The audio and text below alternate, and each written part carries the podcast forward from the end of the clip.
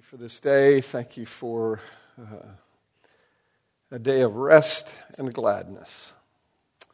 Thank you for worship.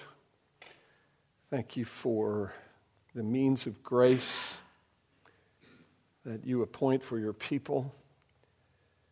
Uh, thank you that you employ the means which you have appointed for our con- con- conversion, our preservation, uh, and even our perfection. You use word and sacrament in the context of the life of your church for all of these great ends for your people. And we thank you for that. And we thank you for this evening. We pray that you'd be with us as we spend this uh, bit of time together, that you'd encourage our hearts, and especially over these next 11 or 12 weeks as we wrestle with the book of Hebrews. Um, may the truths in it um, work their way by your Spirit into our hearts and accomplish great good there for your glory uh, and for our gladness.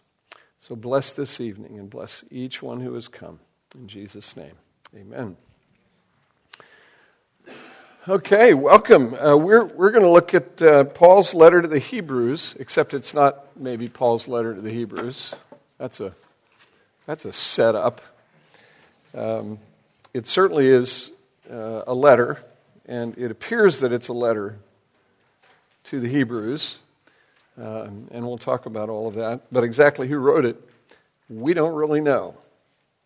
So, what you're, um, what you're getting this evening is an outline for um, the next uh, two or three months or so. We will, we will go through uh, the 6th of April, which is Palm Sunday, and um, there, will be, there will be two weeks in which we will sort of be off. Uh, one is two weeks from tonight. We'll have a town hall meeting. Uh, certainly hope you'll plan to be with us for that and invite your friends to come as well. And then February 23rd is the Sunday evening of the mission conference, and we have a concluding session for the mission conference. Um, and I hope you all noticed the um, announcement regarding that in the bulletin this morning. It's going to be a, uh, a really great time. And if I can just promote that very briefly, Sasan Tavassoli is, um, is um, a native Iranian. He was born and raised in Tehran. He, um, he was sent out of the country by his parents at the time of the transition from the Shah to the Khomeini regime, if you remember Ayatollah Khomeini and everything that sort of uh, followed from that. He was sent to Portugal. He um, ended up in a school for um, the children of missionaries um, and other folks obviously were able to attend it as well. He was sort of taken under the wing of um, one of the faculty members, and this faculty member led him to Christ. He uh, finished his high school work in this uh, missionary school, came to the United States uh, to Reformed Bible College in uh, Grand Rapids, Michigan. Then uh, ended up in Orlando at Reformed Theological Seminary, where we became friends. He and his wife, Kenna, uh, worshiped with us for the three years uh, that they were in Orlando. From there, he um, went to Atlanta, where he was the pastor of a Persian speaking church, an Iranian church, and then went um, eventually um, to England, where he completed a PhD in Islamic studies and now his ministry is a ministry of uh, teaching in Farsi. You can go to his website, you can Google his name, and you can get to his website, but you won't understand a thing he says because everything he does is in Farsi, and it's broadcast to wherever people who speak Farsi have access to the internet and are interested in learning about Christianity. So he's a great guy, uh, very winsome. Um, very energetic. He'll just flat wear you out. Um, but I think it's going to be a great weekend. So I, I really do encourage you to, um, to, to mark that on your calendars and invite friends. Um, bring folks to this thing. He has asked us that we not use normal media outlets to communicate this event to the to the surrounding community, meaning radio and um, newspaper. But we are inviting uh, particular churches, and you're certainly encouraged to invite friends to come to this. So it's February 21, 22, and then we conclude on Sunday evening, the 23rd. Uh, so there you go. Missions Conference. Plan to be with us. Um, but beginning tonight, we're going to start this, uh, uh, or, or we, we will, beginning tonight, look at this letter to the Hebrews. And um, what I'd like to do tonight is uh, just provide us with a little bit of introduction um, to the letter. We, um, we have some books on order, and they will be here tomorrow. I actually ordered them before Christmas, believe it or not. Or maybe it was right after Christmas. But holidays got in the way of whatever. And they're just coming tomorrow. So we've ordered, I think, about 25 or 30 of these things. Let's Study Hebrews is a series that we've used quite a lot in this church. Uh, the women's Bible study is used John. They are using 2 Peter and Jude now. It's, it's an excellent and very accessible uh, series of, uh, of studies to various books of the Bible. And we're going to use this um, uh, volume on Hebrews, and you can pick up a copy. Um, if you're here on Thursday, you could pick one up, or Sunday, or next Sunday evening. We, we should have enough for everybody to, to have one. Um, and uh, you'll see on the outline for uh, the next, uh, next weeks and months um, how we're going to break this down. Tonight is an introduction and just a, just a kind of a glance off of the first few verses of chapter 1. And then next week we'll, we'll really begin in earnest as we uh, study the letter. Um, as always, I'll try to leave a little time at the end for questions. Um, as always, I probably will fail in that, but we'll give it our best shot. So, um, just uh, some, some um, introductory comments, remarks uh, regarding this, this letter. Um, I have never taught through Hebrews in a class, I've never preached through it. And, um, and yet, Hebrews contains some of what to me are among the most precious passages uh, in all of Scripture. Um, I mean, here are just uh, a couple of my favorites. Uh, Hebrews 2, if you have a Bible, you can, you can kind of follow with me as I read some of these passages. Uh, Hebrews 2, verses 10 through 12 For it was fitting that he, for whom and by whom all things exist, in bringing many sons to glory, should make the founder of their salvation perfect through suffering. For he who sanctifies and those who are sanctified all have one source. And this is my favorite part of this passage. That is why he is not ashamed to call them brothers, saying, I will tell of your name to my brothers. In the midst of the congregation, I will sing your praise. It's a passage that's um, really worth meditating on that, that Jesus, uh, the incarnate God, the King of glory, perfect in righteousness and holiness, is not ashamed to call me his brother. My children have embarrassed me in the past. I can tell you stories. Times when I wish they had a different last name. What a stunning thing that Jesus is not ashamed to call me his brother, to identify me as a member of his family. It's just a sweet thing. And then chapter 4, verses 14 through 16, is uh, another just tremendously encouraging passage. Since then, we have a great high priest who has passed through the heavens, Jesus and by the way, I'm sure I've been an embarrassment to my kids too, and they wish I had a different last name. So, and they're all glad they have different last names now. Well, two of them do, and the third one will have May 3rd, in case you didn't know that. Since then, we have a great high priest who has passed through the heavens, Jesus, the Son of God, let us hold fast our confession. For we do not have a high priest who is unable to sympathize with our weaknesses, but one who in every respect has been tempted as we are, yet without sin. Let us then, with confidence, draw near to the throne of grace, that we may receive mercy and find grace to help in time of need. Wow, what a, what a great, great and encouraging passage. And then here's another one, just uh, a few verses later Hebrews 5, verses 7 through 9. In the days of his flesh, Jesus offered up prayers and supplications with loud cries and tears to him who was able to save him from death and he was heard because of his reverence.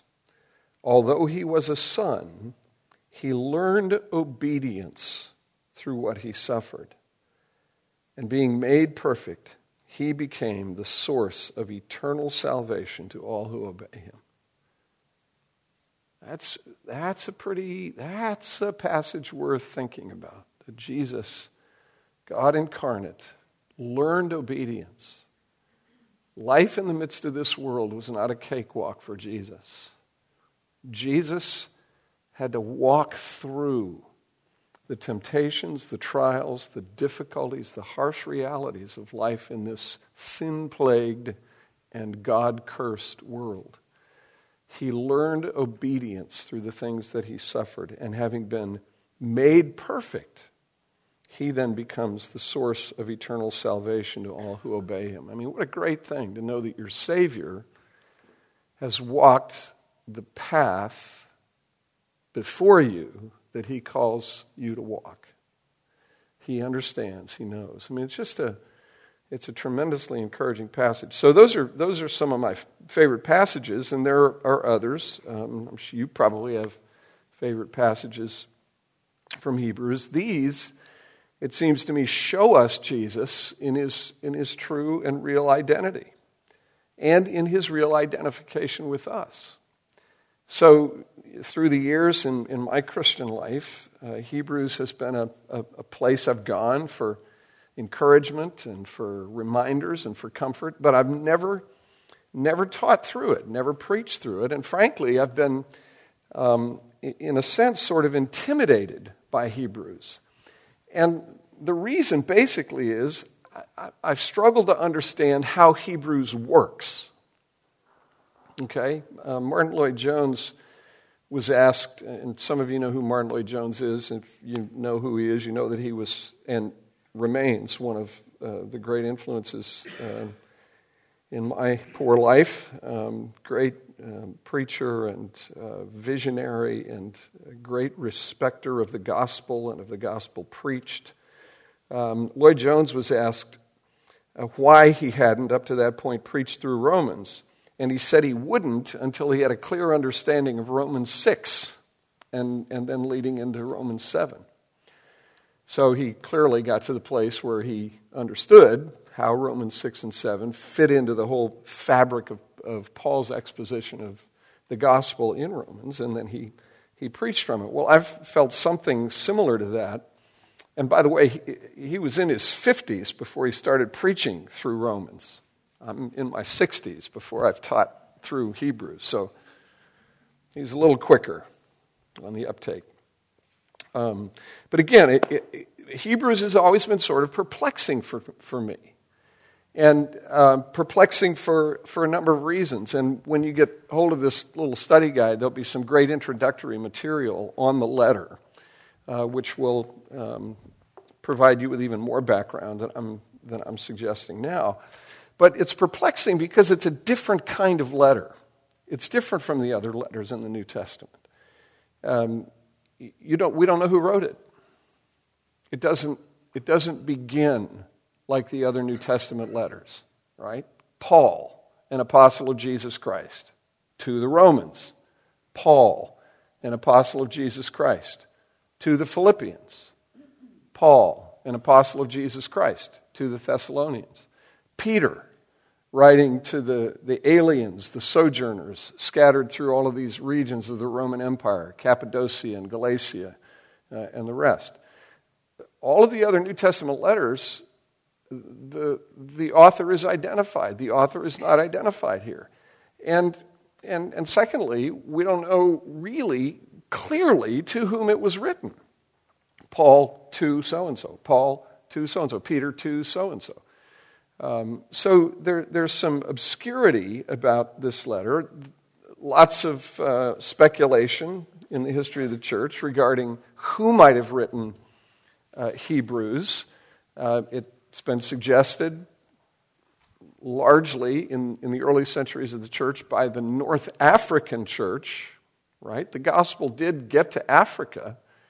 Remember Philip's little experience with the Ethiopian eunuch and and he was he had been up in Jerusalem and he was headed back to Ethiopia and Philip had this opportunity to talk with him about the gospel from Isaiah and he was he, he was reading Isaiah and he couldn't understand it and, and he, he was visited by Philip and Philip helped him understand and he was converted and he headed back where?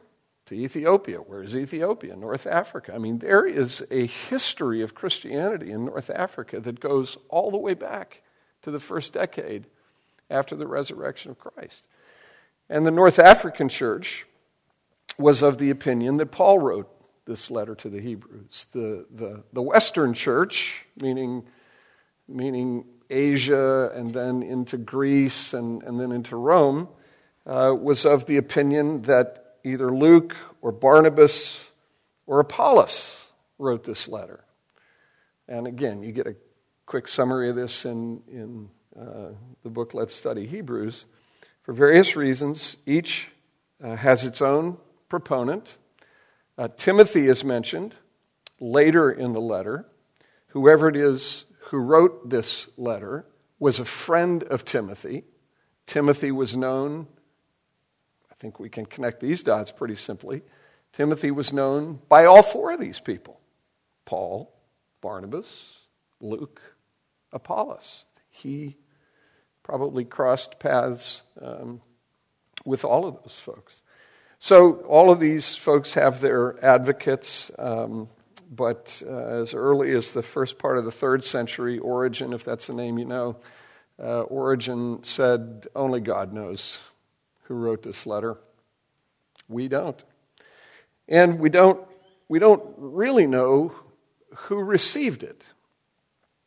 Although the internal stuff, um, just the content of the letter, suggests, and if you, I'm sure looking around the room, you all have read through Hebrews and you know this yourself, there's a very distinctively Jewish feel to this, right? Aaron Melchizedek, all these references to the temple and to, and to the sacrificial system, all of these things uh, suggest that the audience uh, was, was very likely um, those who had been drawn to Christianity from Judaism, probably including Gentiles who had been drawn first to Judaism, kind of like the Magi, right?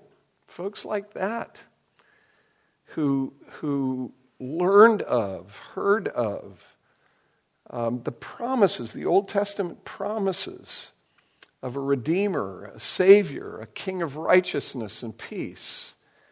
Uh, people who crossed paths with Jewish neighbors or ended up going to synagogue, going to church with a Jewish neighbor and learned of these things and, and were drawn to Judaism. And then uh, were converted to Christianity. So uh, the audience is probably um, largely Jewish, uh, quite likely that were, there were Gentiles who were sort of in the mix.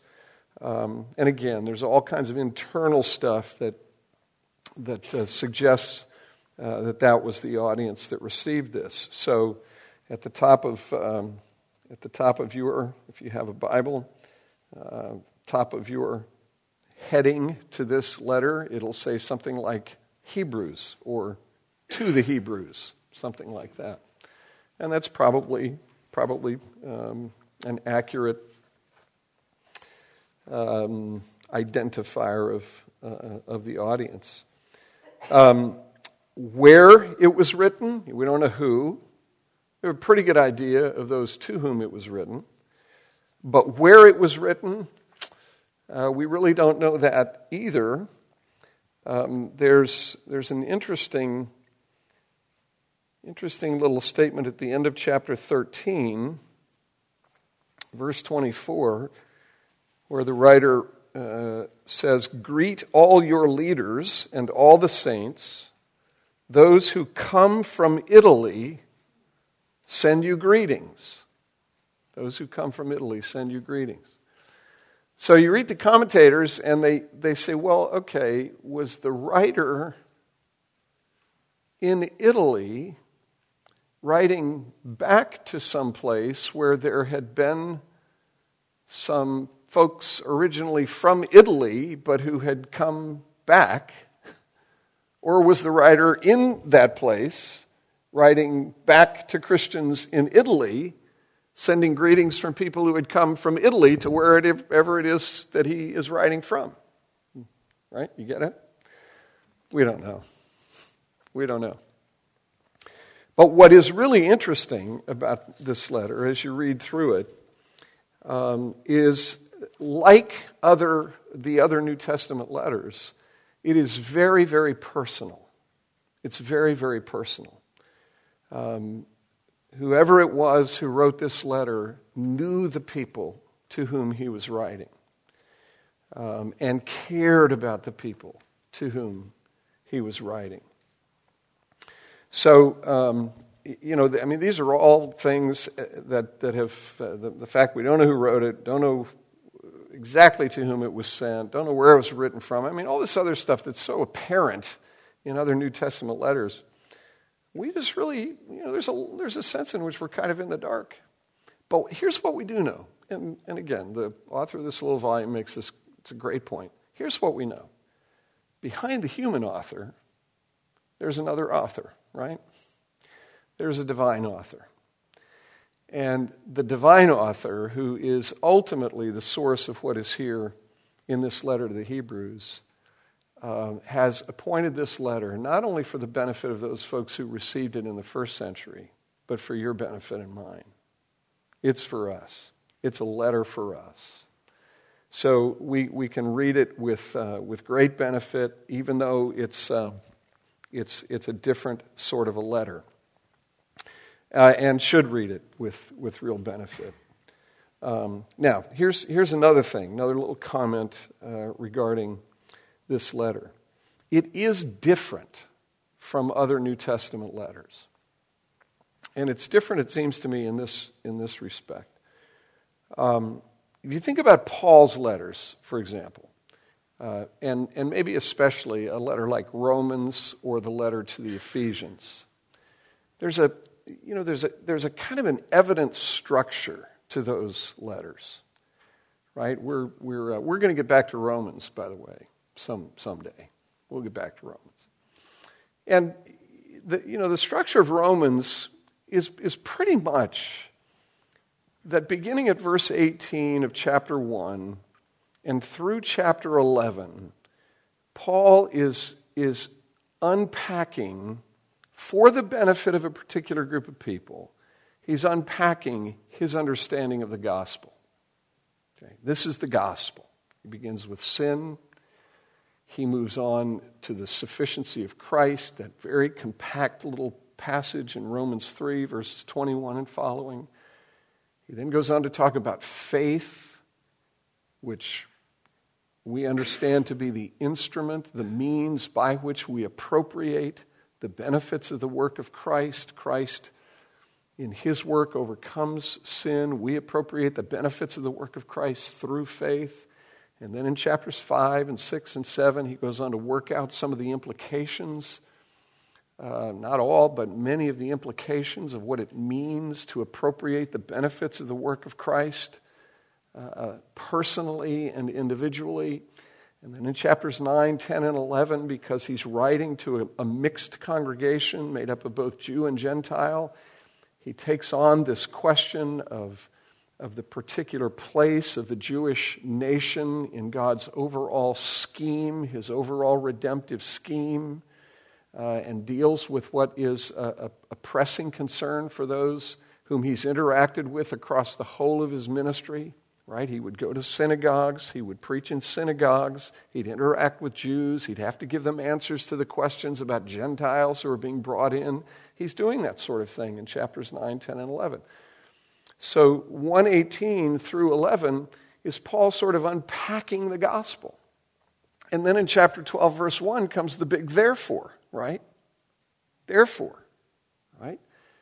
In view of God's mercies, I urge you, brothers, to present your bodies a living sacrifice, holy and acceptable to God. Don't be conformed anymore to this world, but be transformed by the renewing of your mind, that you may prove what the will of God is, that which is good and acceptable and perfect. Those two verses are kind of the big segue into practical application of everything that he's been talking about in the first 11 chapters. Okay? So it's, it's sort of theology and then its application. And you see a similar thing uh, in Ephesians. Paul's letters tend to sort of work that way. Here's the doctrine, here's the theology with admonitions and encouragements and reminders and a whole bunch of stuff in there, but then the practical application of it tends to come in the later part of the letters. Well, you don't have that in Hebrews. You don't have like 1 through 6 is theology and 7 through 13 is application. Here's what, what you really do see as you read the commentaries, and you'll see it in this. You'll see it if you look at the ESV notes. The ESV Study Bible is a great study Bible, by the way. Have copies of it if you want to pick one up. If you don't, you can get it. You can put it on your iPad for I think $13.99 or something. I mean, it's a great resource, and other commentaries as well. They will say that the, that the structure of Hebrews is actually more like a sermon. It feels sermonic. Okay? Now, what do you do? I see one or two of you who have done this, maybe three. What do you do when you preach a sermon? Well, the, the way a sermon is supposed to work is that you begin with a text. And beginning with a text, there is then an exposition or the unpacking of that text. And then, after the unpacking of that text, there's the application of that text. Text, exposition, and application. Hebrews has that kind of feel to it. It, it feels like a sermon. In fact, throughout the letter, um, and I'll, I'll just give you some verses that you can make, make notes of. Throughout the letter, the writer uses language that feels like you're listening to a sermon. 2 5, Hebrews 2 5, Hebrews 5:11, Hebrews 6:9, Hebrews 8:1, Hebrews 9:5. The writer uses the language of speaking and hearing, not writing and reading. Speaking and hearing. And, and if you think about a structure for the letter, I've, I've put, you're not going to find this in here, this is, this is original to me. Okay? I've, I've given you a, a kind of a structure for reading the letter to the Hebrews. Okay? What's the text? The text is Hebrews 1, verses 1 through 3. Let me just read them for you.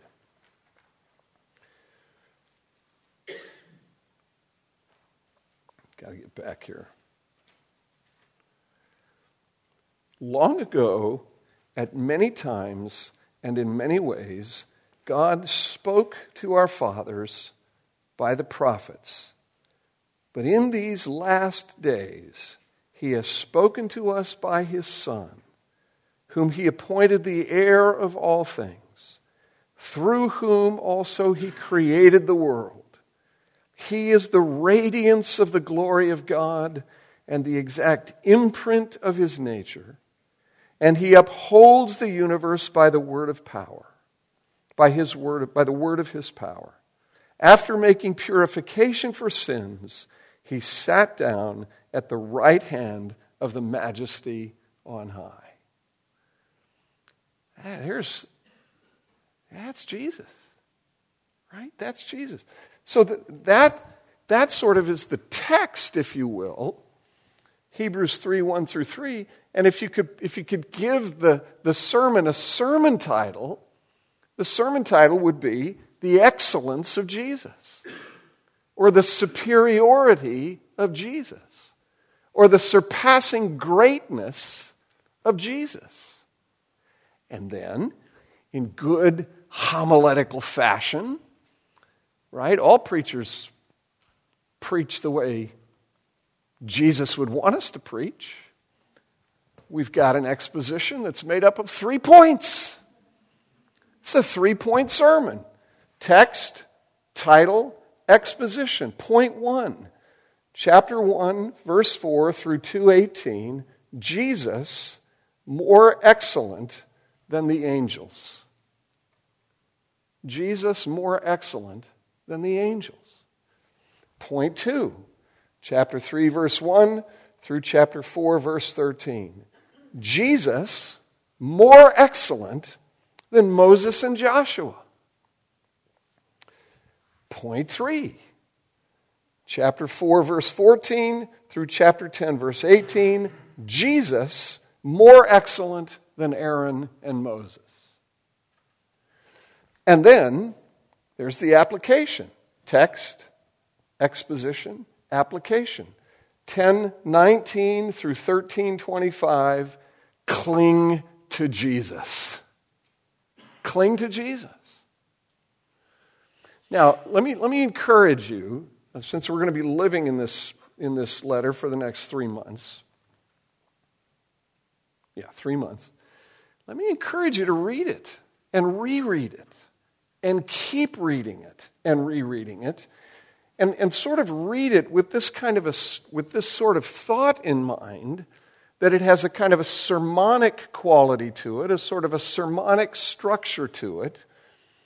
And keep in mind these, these three main headings Jesus more excellent than the angels, Jesus more excellent than Moses and Joshua, Jesus more excellent than Aaron um, and um, that says Moses. It should be Melchizedek. Sorry. Aaron and Melchizedek. Sorry, Mel.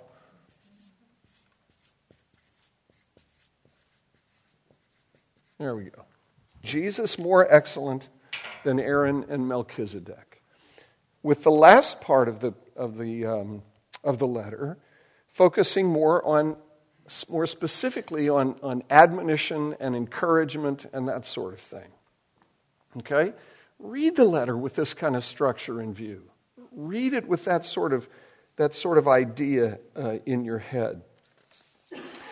Um, um, and, and then keep in mind um, a couple of other things as you're reading it. I've already mentioned one of them. Um, well, actually, I've mentioned two of them. The person who wrote this letter knew these people, knew them and cared about them. So this, this letter is not, um, it's not theoretical.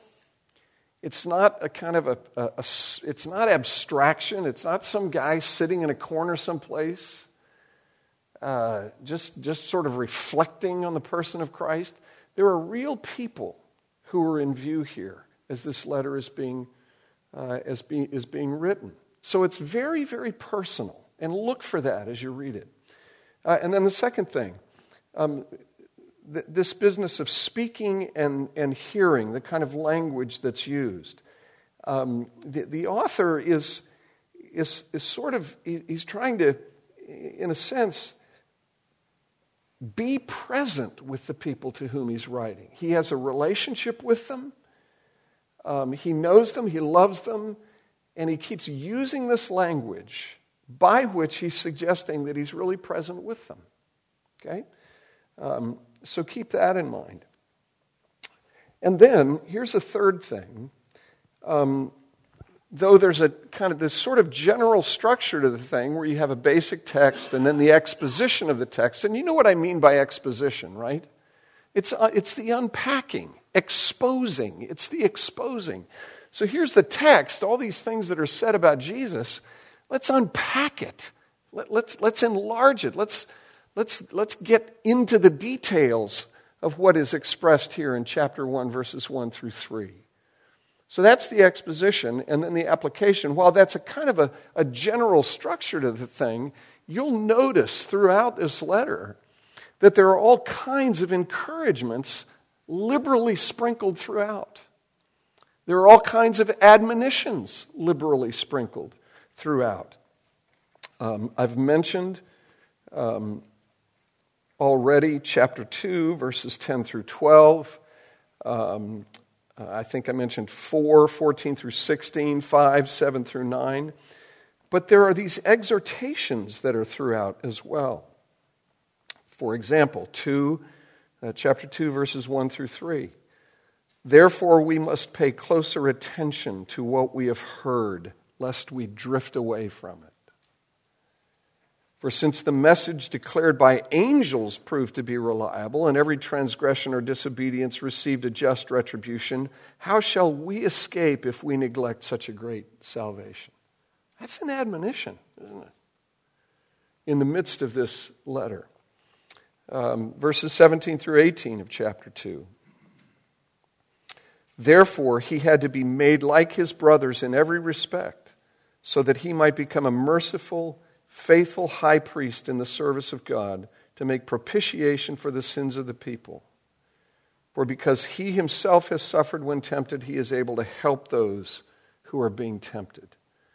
That's a, you know, what is that? Well, it's a, it, it's a practical, personal thing. This is who Jesus was, and now Jesus is here for you to help and encourage you. It's an encouragement, uh, it's an admonition. Three, verses 12 through 13.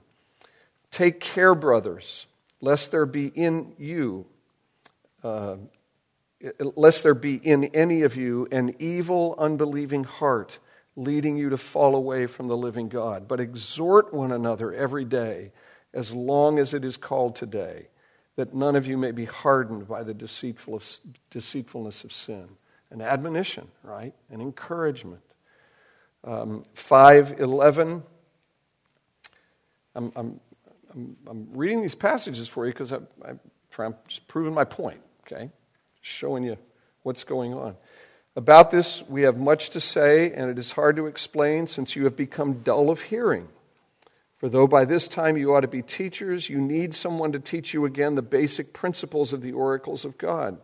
You need milk, not solid food, for everyone who lives on milk is unskilled in the word of righteousness, since he is a child.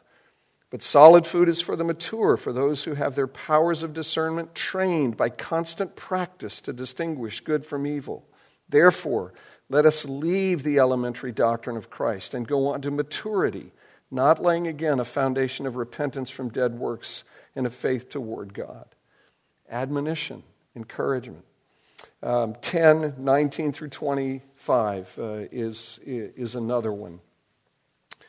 Um, and that's, that's sort of the, kind of the big one, if you will, that leads us into this last section where we're being encouraged, and we see it especially in chapter 11. We're being encouraged to follow in the path, to follow in the wake of this long list of people who have sought to, to walk this Christian life by faith. Um, so, liberally sprinkled throughout this are these admonitions um, and these encouragements. And, and really, folks, that's, that's what preaching does, right? Preaching isn't a lecture, preaching is personal. Preaching is something that happens when the preacher knows the people and knows their needs and their concerns. Preaching follows this sort of a pattern with a text and exposition and application. But real preaching is interactive. And this preacher interrupts his exposition at points along the way and says, in effect, Are you with me? And are you getting how this applies to you right now? The comfort that there is, the encouragement that there is, or these are the admonitions and the exhortations that begin to come out of this. You understand what I'm saying? That's what Hebrews is like. It feels very much like a sermon. It's taken me a long time to kind of figure this out, but I've kind of finally figured it out, and that's why I thought it'd be good to go through it. Okay? So, now, here's a, here's a question um, What's the issue here? When preachers preach, they're not delivering lectures. They're addressing particular issues and particular concerns. They're not just reading a passage, talking about the passage, giving a couple of illustrations, reciting a poem, praying, and leaving. Right? Real preaching is going to be engaged with the people where they are, addressing particular concerns. What's the particular concern in this letter? Well, the particular concern in this letter, the major concern of the preacher in this particular case is the danger of falling away. The danger of falling away. The danger of apostasy, withdrawing from Christ, retreating from Christ. And why is it that that's a particular danger? Well, it's because of the threat of opposition, the threat of persecution. And I'll encourage you to look for that as well as you read through this letter. The danger of falling away, the danger of apostatizing or withdrawing from Christ or rejecting the faith because of the threat of opposition, persecution. Look at Hebrews 10, verses 32 to 34.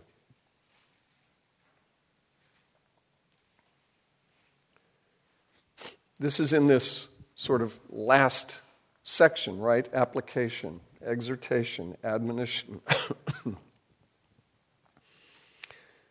but recall the former days when, after you were enlightened, you endured a hard struggle with sufferings, sometimes being publicly exposed to reproach and affliction, and sometimes being partners with those so treated for you had compassion on those in prison, and you joyfully accepted, get this, you joyfully accepted the plundering of your property.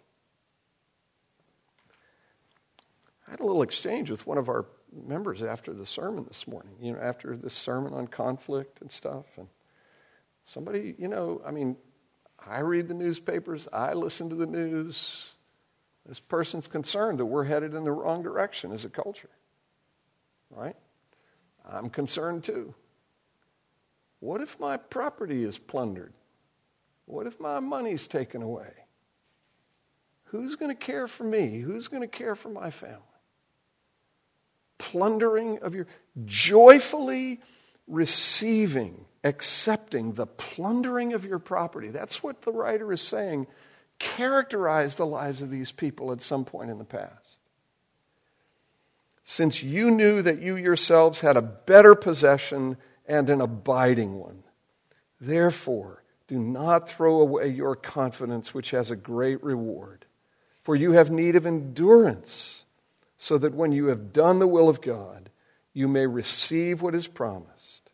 For yet a little while, and the coming one will come and will not delay. But my righteous one shall live by faith. And if he shrinks back, my soul has no pleasure in him. But we are not those who shrink back and are destroyed, but of those who have faith and preserve their souls. So, the, see, you see what this, this little passage sort of summarizes what the concern is and why it is the writer was provoked to write this letter.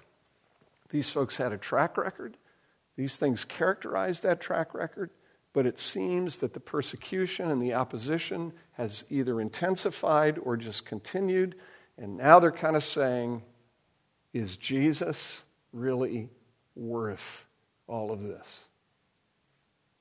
Is Jesus worth it?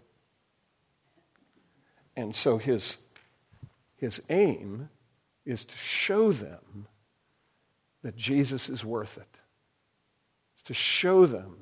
And, and think about this if, they are, if they're Jews, and I think this is what was happening, largely Jewish, the temptation is to revert, is to go back to the inferior, is to go back to Judaism, what was safe, what was secure.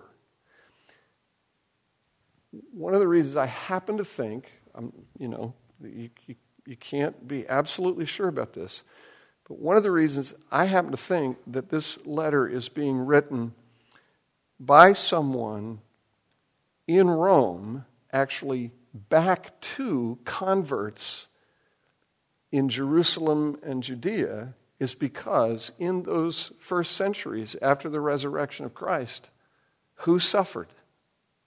Jewish converts. James was beheaded. Paul ran around dragging people out of their homes and, and imprisoning them. Right? It was a tough place to be if you were going to be a convert to Christianity.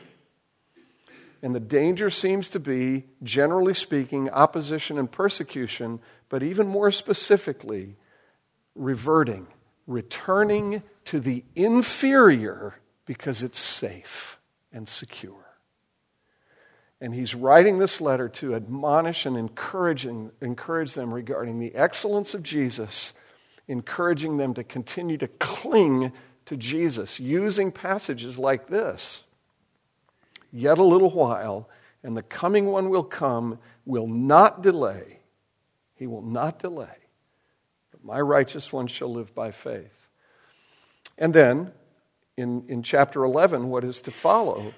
offering this long, long list of people who persevered in the midst of circumstances very much like the circumstances that these folks probably found themselves in, beginning with Abel, who was killed by his brother because of his faith. And then you get to the end of chapter 11, verses 32 and following. What more shall I say? For time would fail me to tell of Gideon, Barak, Samson, Jephthah, of David and Samuel and the prophets, who through faith conquered kingdoms, enforced justice, obtained promises, stopped the mouths of lions, quenched the power of fire, escaped the edge of the sword, were made strong out of weakness, became mighty in war, put foreign armies to flight. Women received back their dead by resurrection. Some were tortured refusing to accept release so that they might rise again to a better life. Others suffered mocking and flogging and even chains and imprisonment. They were stoned. They were sawn in two. They were killed with a sword. They went about in skins of sheep and goats, destitute, afflicted, mistreated, of whom the world was not worthy. I wish Mary Ford were here because she'd say, Amen right now. Wandering about in deserts and mountains and in dens and caves of the earth. And all these, though commended through their faith, did not receive what was promised, since God had provided something better for us, that apart from us, they should not be made perfect. And here's one of the most horrible chapter and verse divisions in all of Scripture, separating chapter 11 from chapter 12 which begins by holding before us the one who is the perfect model of faith and perseverance Jesus, the author and perfecter of your faith. Therefore, since we're surrounded by so great a cloud of witnesses, let us also lay aside every weight and every sin which clings so closely, and let us run with endurance the race that is set before us, looking to Jesus, fixing our eyes on Jesus the founder and perfecter of our faith, who for the joy, the better thing, right? The greater thing, who for the joy that was set before him endured the cross, despising the shame, and is seated at the right hand of the throne of God. So, what's the circumstance? The circumstance is opposition, persecution. What's the danger? The danger is falling away. The danger is retreating from Jesus, apostatizing, turning away from Jesus in the midst of it. Why is this letter being written? To encourage these people that they not give up on the thing that is more excellent, which is Jesus, and that they continue to cling to Jesus. So, point Hebrews is not an abstract theological thing. It's written for people with real needs, written to them in a real circumstance, real place, real time, encouraging these folks to persevere. I, I was just struck by this actually this afternoon, um, thinking about this, that the revelation, I'm convinced, is written for the very same reason. The revelation is written for the very same reason. In highly symbolic, very, very cryptic language, cryptic to us, but highly symbolic, all of it connected to Old Testament images. You, you who've been around here for a while have heard me say this a million times. Um, but, but written to encourage believers in the midst of opposition and persecution. Revelation is not written by somebody speculating about what's going to happen in the last 10 years or 20 years or 100 years at the end of history. It's written by John, Revelation chapter 1, verse 9. I, John, your brother and partner in the tribulation and the kingdom and the patient endurance which are in Jesus Christ. And if you read through the Revelation, this is not a homework assignment, just if you read through it, you will see repeated references to endurance and perseverance, admonitions to persevere. So, Hebrews is very much like the Revelation in that sense. It's written to people in the midst of opposition, encouraging them to persevere. So, that's, that's the introduction. What is it? It's a sermon. It's a sermon with a great and glorious text exalting the excellence of Jesus, the exposition, and then the application, which is a lengthy encouragement to continue to, to cling to Jesus. So just read it with, with that kind of stuff um, in your heads, and I, I, hope that it, it will um, be of benefit to you. Okay, we've got a few minutes uh, before we have to quit. Um, let me just see if you have any comments or want to ask any questions. Yes, ma'am.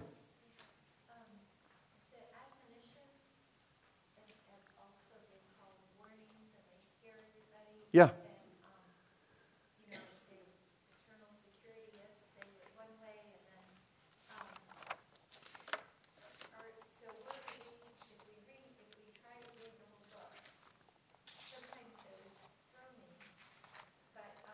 Great.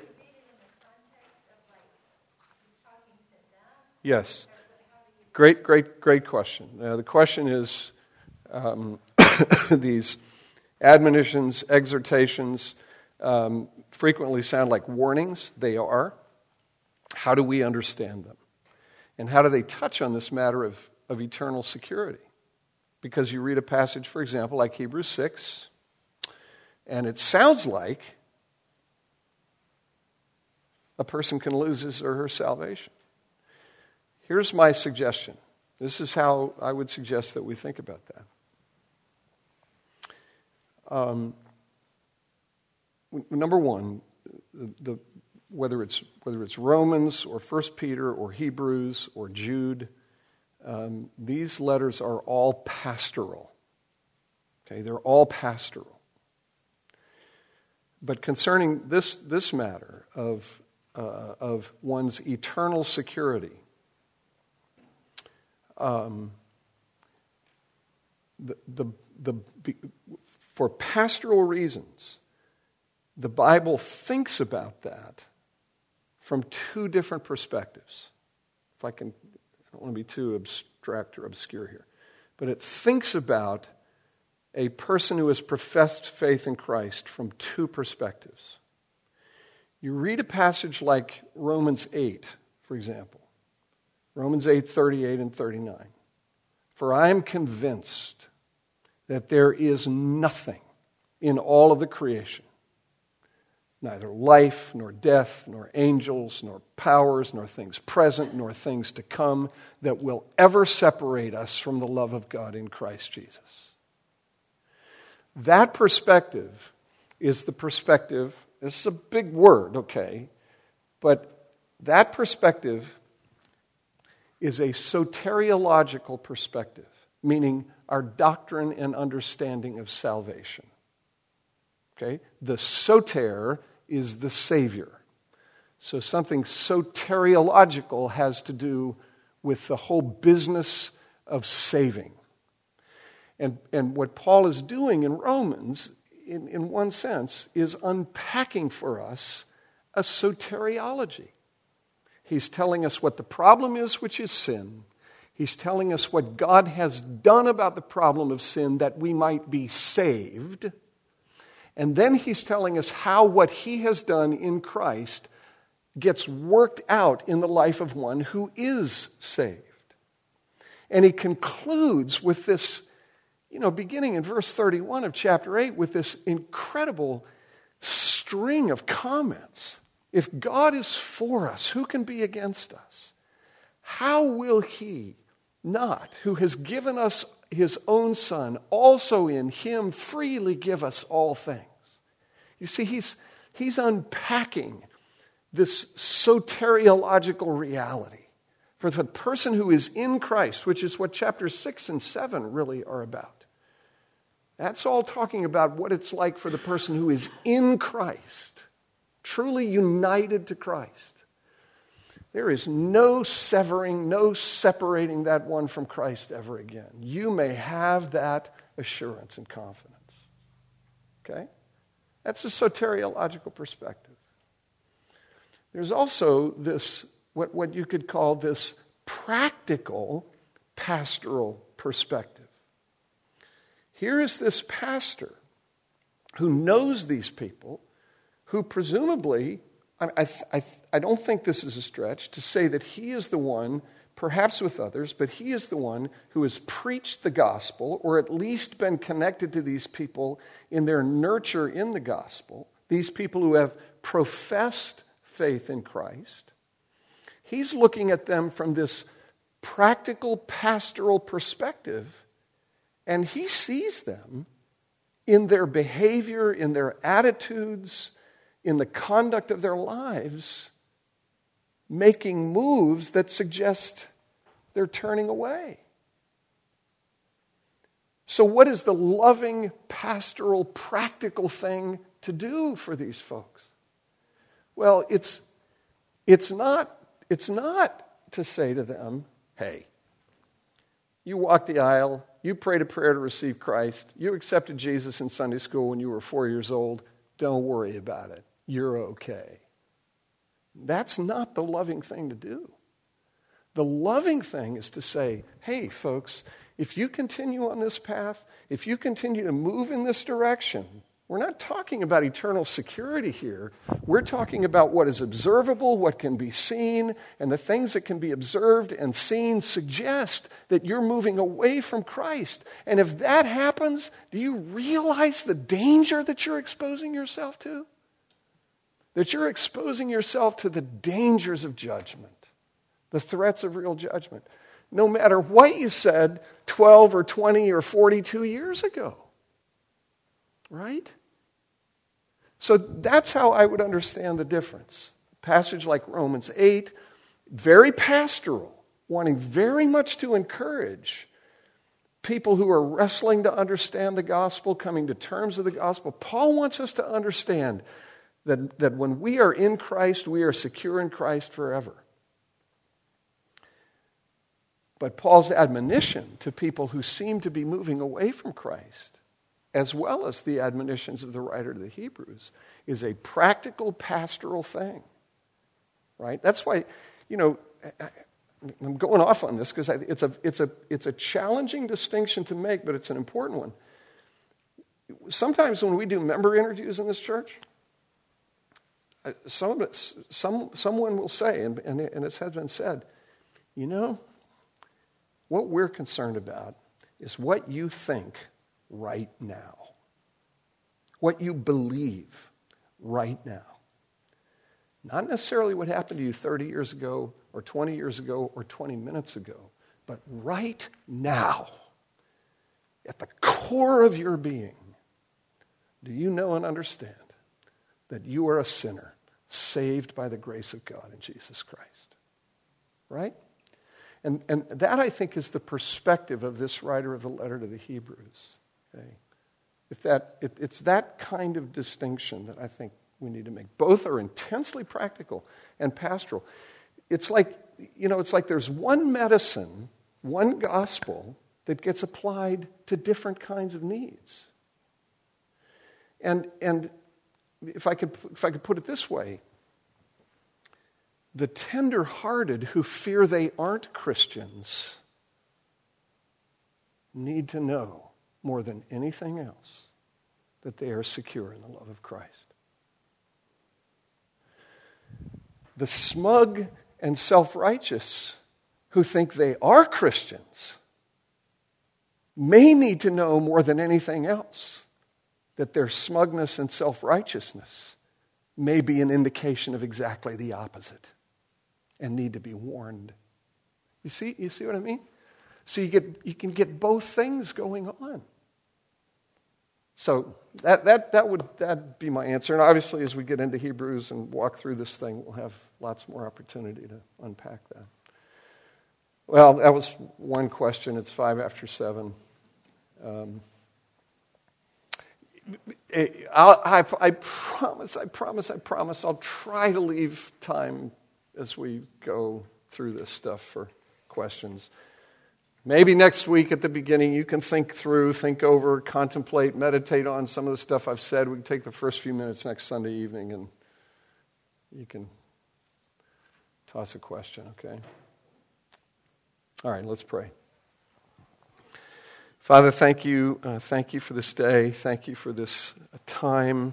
Uh, thank you for uh, your word living active, sharper than any two edged sword, able to penetrate way down into the deepest places of our souls. Um, that's what this letter tells us. It's what you tell us through this letter. And so I, I do pray that your word uh, would settle into those deep places in our souls and, and do its work. Um, thank you that though there are those times when you confront us and convict us, you unsettle us, uh, you are always there to speak a word of um, un, unending, unrelenting mercy and grace and kindness as we turn to you uh, for what you possess. Uh, and that is the refreshing, renewing, cleansing, forgiving grace of Jesus Christ. Uh, so thank you for that. And be with us as we head into this week. In Jesus' name, amen.